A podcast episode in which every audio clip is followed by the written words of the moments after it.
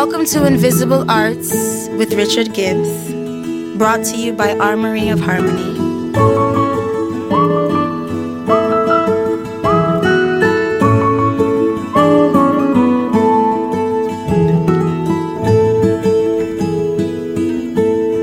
Bob Marley once said this Bob Marley isn't my name. I don't even know my name yet. So that's the name of this episode. I don't even know my name yet. I have noticed over the years that the most exotically and musically named Oscar nominee for Best Score tends to be the winner. Perhaps it is our prejudice for the foreign when it comes to orchestral music. And the Oscar goes to Gustavo Santaolalla. Jan A.P. Kazmar. Ennio Morricone. Miklos Rozsa. John Corigliano. Alexandre Desplat. Dario Marianelli. Gabriel Yared. Nino Rota and Carmine Coppola. Bronislaw Kaper. Luis Enrique Bacalov. Maurice Jarre. Michel Legrand. Giorgio Moroder. Nicola Piovani. Michael Giacchino. Ludwig Göransson. Ryuichi Sakamoto. Hildur Guðnadóttir. Maybe the name maketh the man or woman.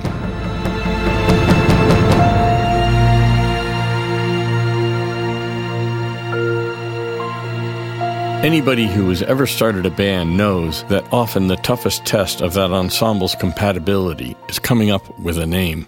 In fifth grade, I formed my first band with Jim Sanderson on drums, me on guitar, and Kenny Green singing lead and playing guitar. We played Gloria.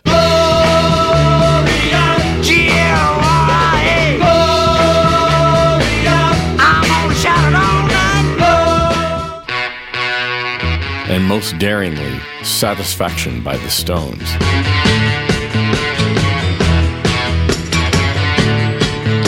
Ten year olds singing I Can't Get No Satisfaction. I can't get no satisfaction. I can't get no Back then, just being in a rock band, at least in my father's house, was an act of sedition. So the name needed to reflect that as far as I was concerned.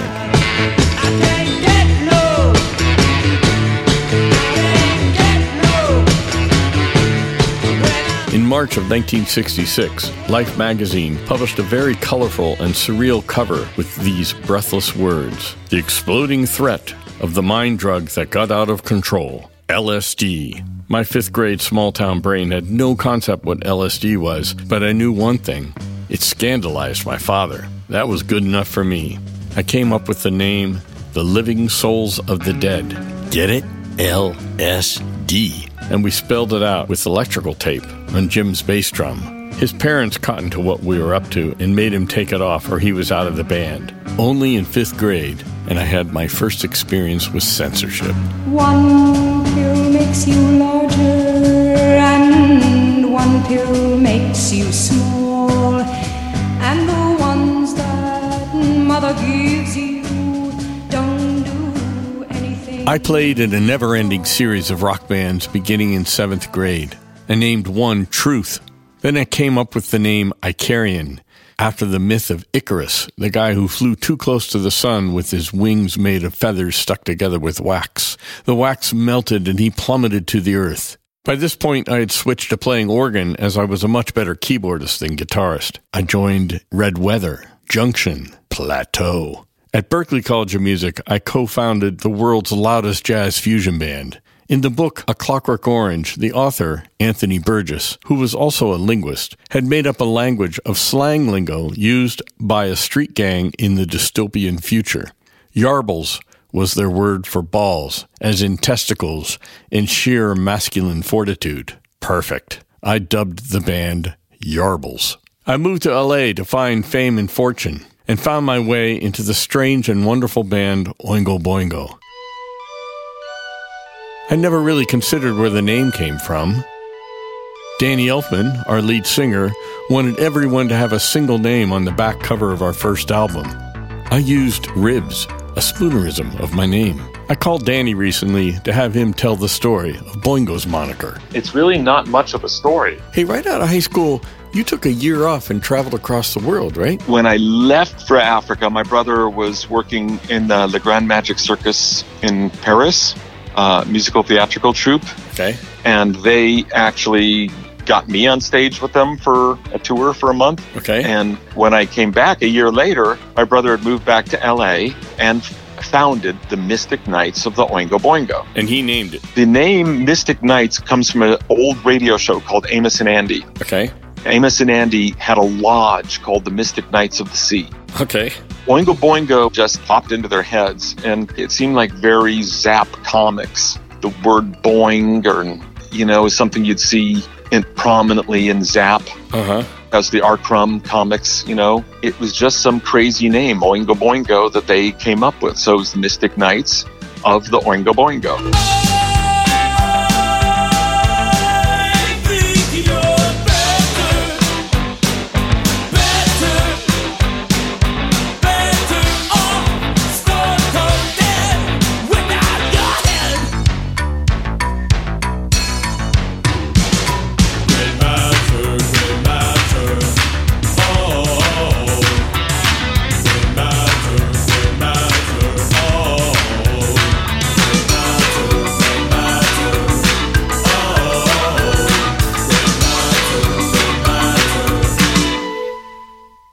Boingo was initially signed to IRS Records, which stood for International Record Syndicate. The label had been set up by Miles Copeland, older brother of Stewart Copeland, the founder and drummer of The Police.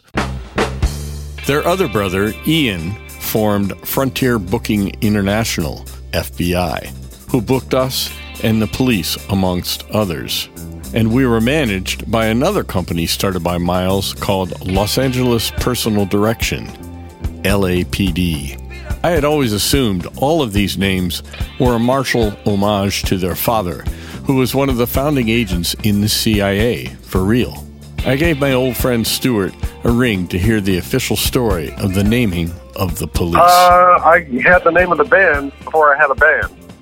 And not only that, I, there was a manifesto.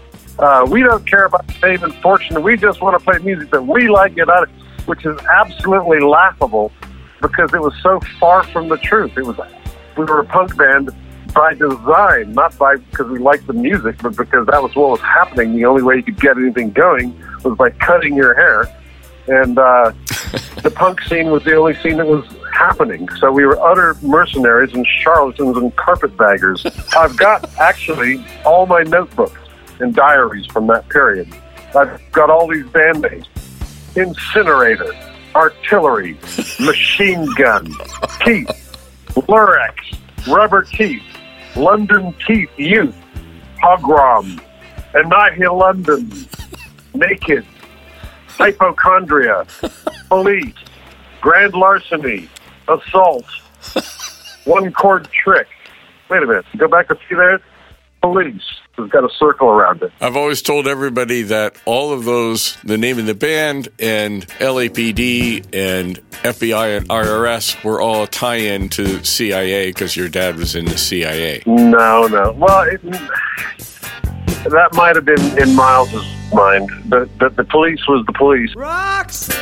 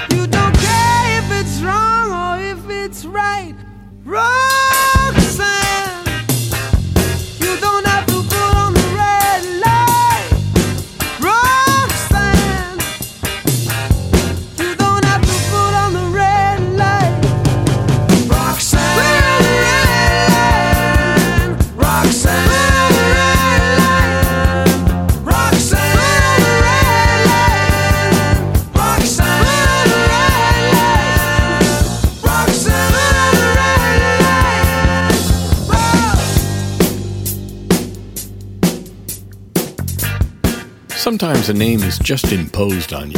CJ Vanston is a celebrated keyboardist, producer, songwriter, and composer who's recorded and performed with everybody under the sun and moon. Prince, Barbra Streisand, Ringo Starr, Celine Dion, Tina Turner, Joe Cocker, Toto, and Spinal Tap.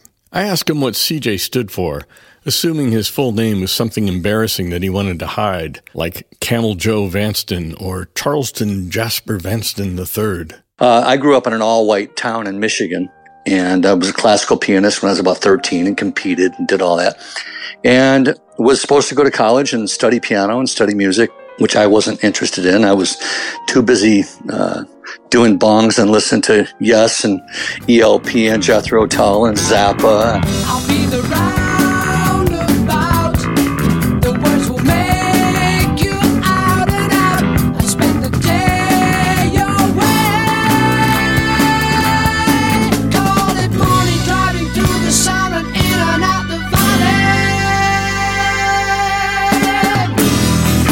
So that summer, before I was supposed to go to college, I snuck into a club. I saw a black horn band named Sunquest. They just changed my whole world. It was just mind blowing. Kool and the Gang, Bar-Kays, Parliament, Earth, Wind and Fire, Isley Brothers. Yep. It was just amazing. I looked at the dance floor and the, how much the girls dug it. You know, the music I was listening to was great, but it was stuff that that dudes, you know, like this was making everybody dance and everybody joyous.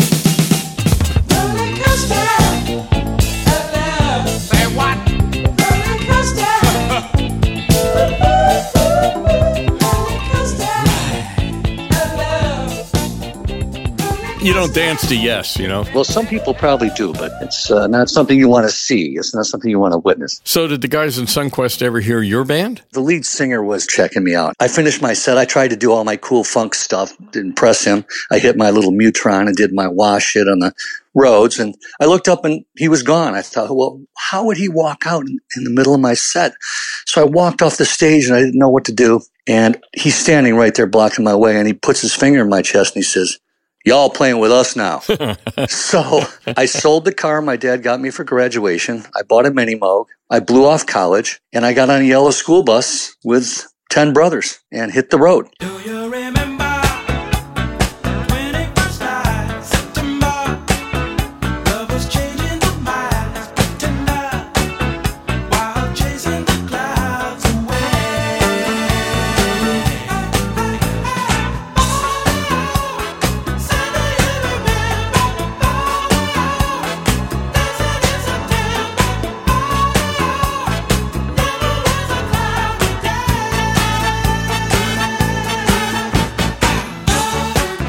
My real name is Jeff, Jeffrey. Come to find out, there's two other Jeffs in the band. There was a race driver back then named AJ Foyt. He was kind of the, the guy. Oh, yeah. He won Indy four or five times. And well, this guy could not drive. So, of course, he gets named AJ, the worst driver in the world. Next Jeff is BJ, Black Jeff. Okay. Then it comes to me, Caucasian Jeff. That's where I got CJ. Caucasian Jeff. And I thought, well, there's no way this is going to stick. yeah, well, everyone has called me that ever since, even without knowing what it stands for. Next up is the legendary Jeff Skunk Baxter. Skunk had already told me that he's holding back the derivation of his nickname for his upcoming memoir. So I just zeroed in on a couple of his bands, namely Steely Dan and the Doobie Brothers. By the way, most people don't know that Mr. Baxter actually makes more money these days as a tech consultant for the U.S. Defense Department and other government agencies than he ever did as a rock star. True story. Look it up. FaceTime audio.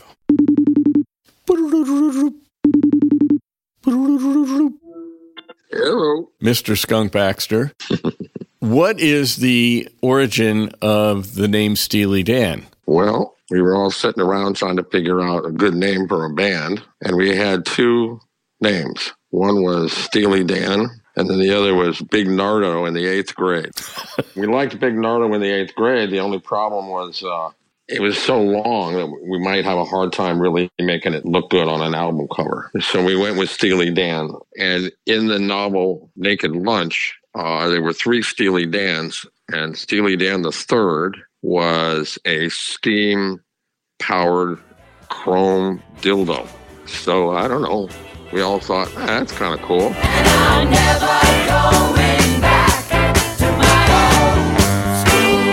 Check out Jeff's epic guitar solo on this old Steely Dan tune.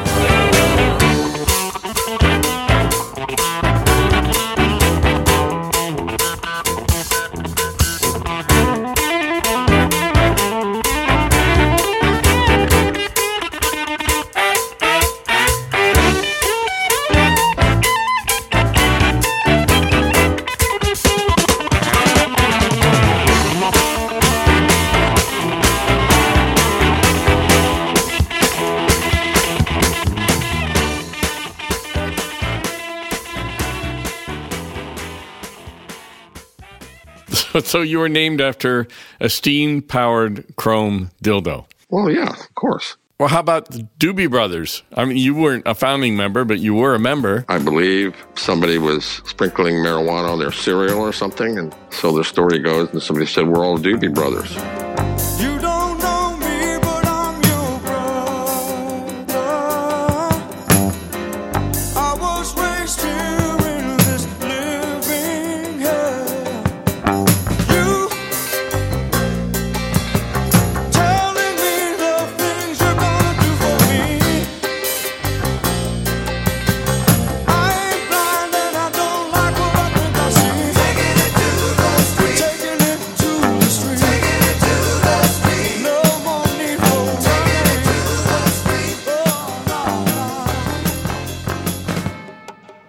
Last for now is my dear friend and co composer of songs and score for Queen of the Damned, Mr. Jonathan Davis, lead singer of the groundbreaking band Korn. I wouldn't let John tell the story of his band's name as it is just too disgusting. I won't even repeat it in private, and I can be quite rude.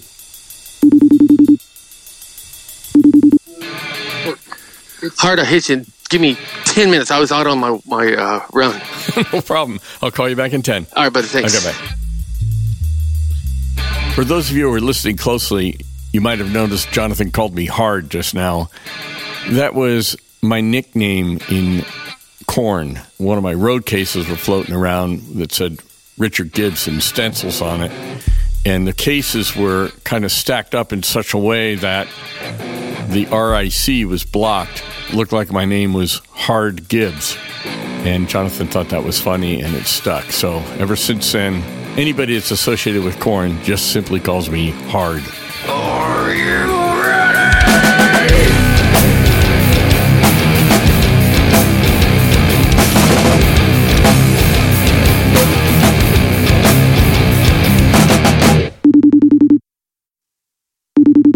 So, Jonathan, how did you arrive at the name Korn? We were going to either name the band Korn when we told our manager Larry. He's like, "There's no fucking way you can name your band Korn. So we're like, "Okay, well, fuck you. Then we're going to name the band Larry. You choose." you know, we're not going to have a cool, mysterious band name. Like we can make any fucking thing cool just by the music being cool. Mm-hmm. I think Korn's the dumbest ass name ever.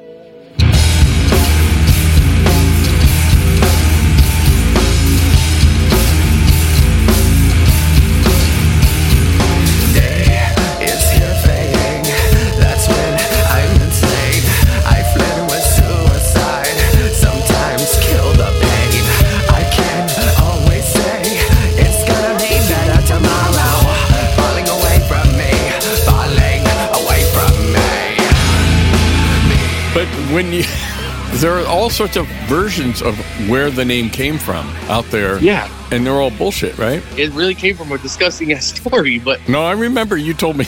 yeah, I told you the story, but it's like that was the that was the catalyst that made us go, oh, let's call it corn. Because you were cracking each other up every time you said it, right? That- Yeah. You would all this would, it would it would cause all of you to go, oh Yes, yeah, it was like a it was disgusting. Yes, it was funny.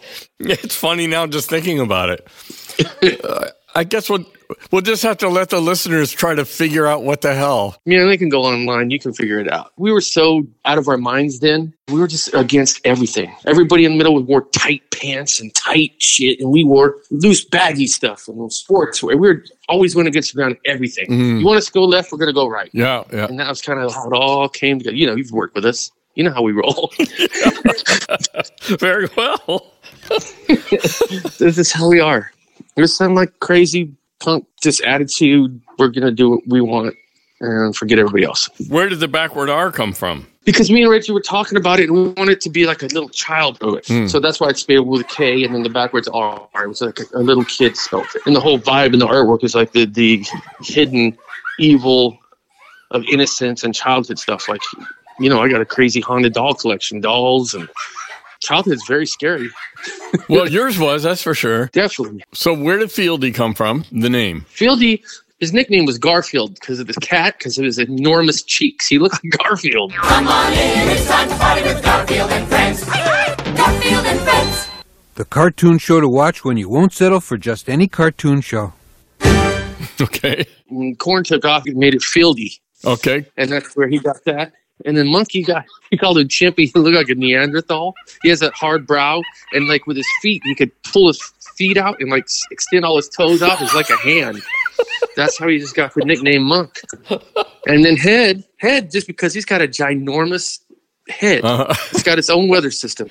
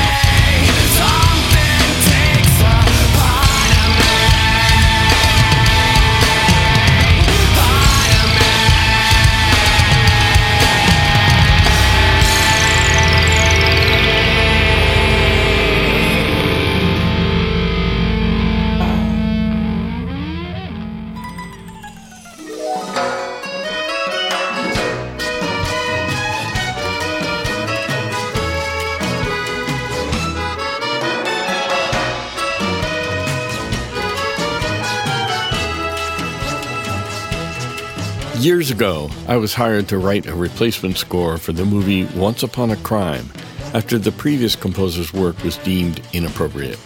The producer was the one and only Italian master of the silver screen, Dino De Laurentiis.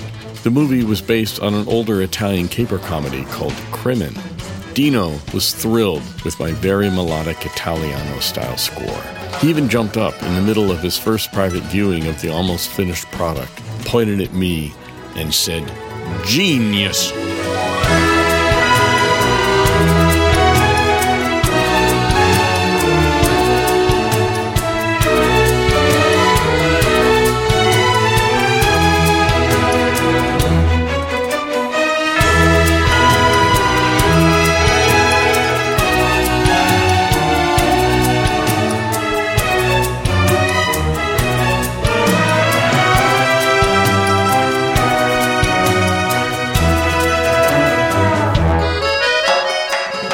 Went to lunch with the music supervisor, Jolene Cherry, while we were finalizing the film's mix. I asked her why the preceding composer on the movie had been hired to score this lighthearted comedy, as he was known only for his very dark and twisted scoring talents. She laughed and said it was because Dino had insisted on hiring an Italian composer, and this gentleman had a very Italian name. You're kidding, I said. That guy was born and raised in Brooklyn. I immediately contacted the editor of the movie. I wanted to change my name in the credits at the beginning. He said, Sorry, you are one day too late. So Ricardo Gibsoni is still seeking his first film credit.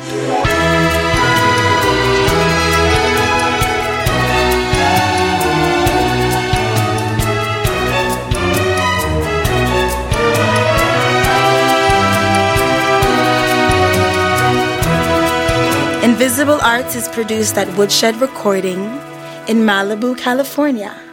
I'm Mystic Marley.